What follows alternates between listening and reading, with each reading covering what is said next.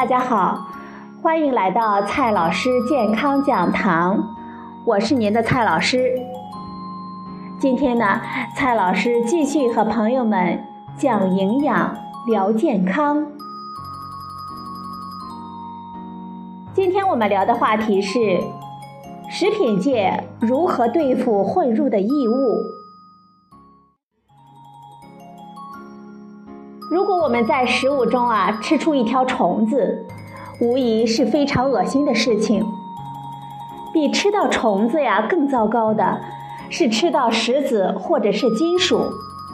如果没有看仔细，吃到嘴里，没准啊就会把你的牙给硌掉了。在大学的校园里控诉食堂的恶行中，米饭中吃出石子，大概是最常规的记录了。虫子、石子、金属这样的东西，在食物里被称为异物。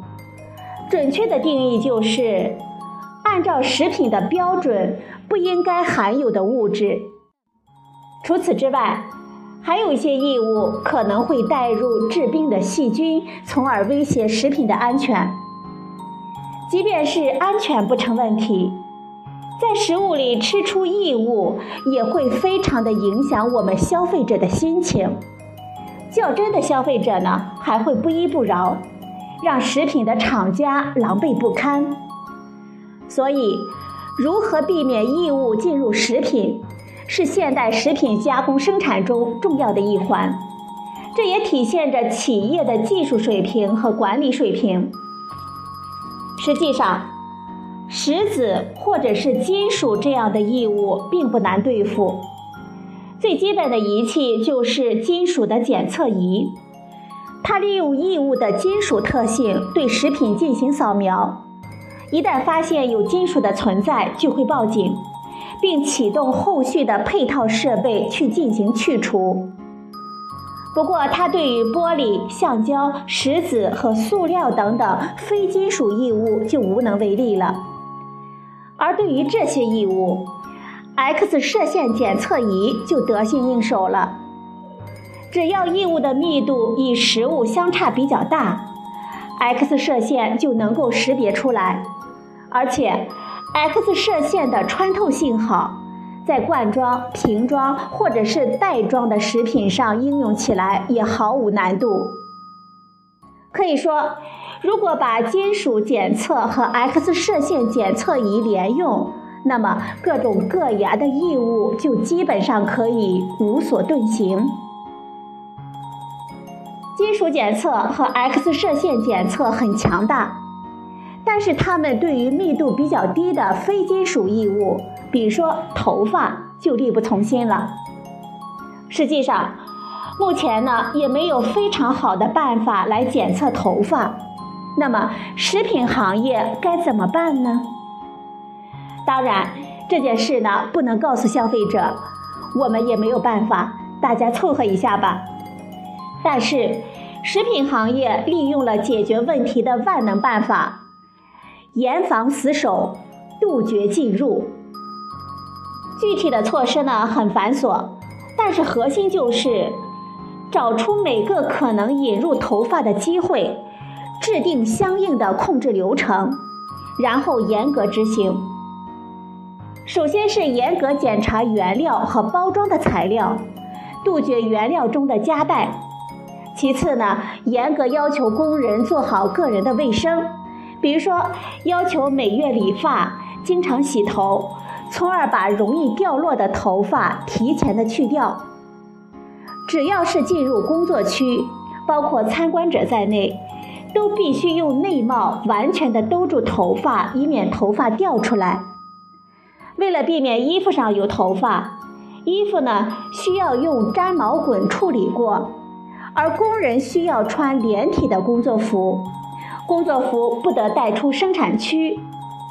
在工作期间，工厂还会要求工人每隔一定的时间就互相的检查有无头发的外露。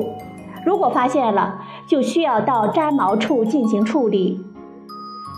在这样的控制措施之下，即便不能说万无一失，要想有头发呢突破围追堵截进入食品，机会也实在是渺茫。而其他的异物，比如说木头、塑料、纸张等等，隐蔽能力和突破能力都比头发要低，防范压力呢也就要小一些。思路跟防范头发进入一样，也是弄清来源，然后全方位的围堵。简单的说来，这些异物的来源可以总结为五大类。第一类，人。包括工人、管理人员以及外来的参观者。第二类，机，包括设备、配件以及维修的工具等等。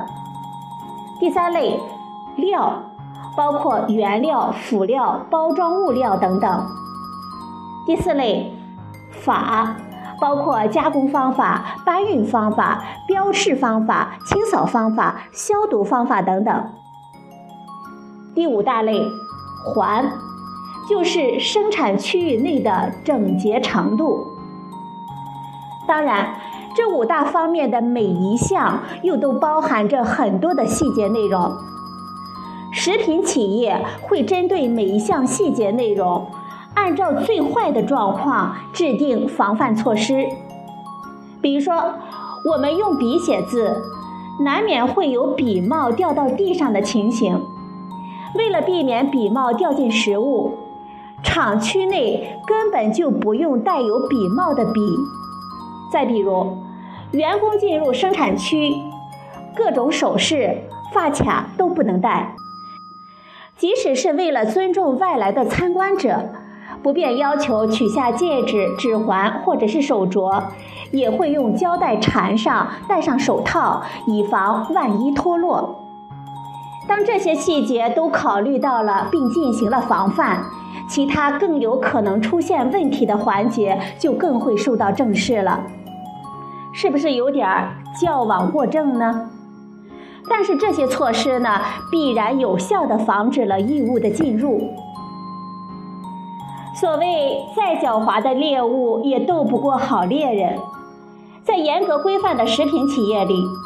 产品中出现异物，虽然不能说绝不可能，但出现的可能性比买彩票中头奖的机会还是要小得多了。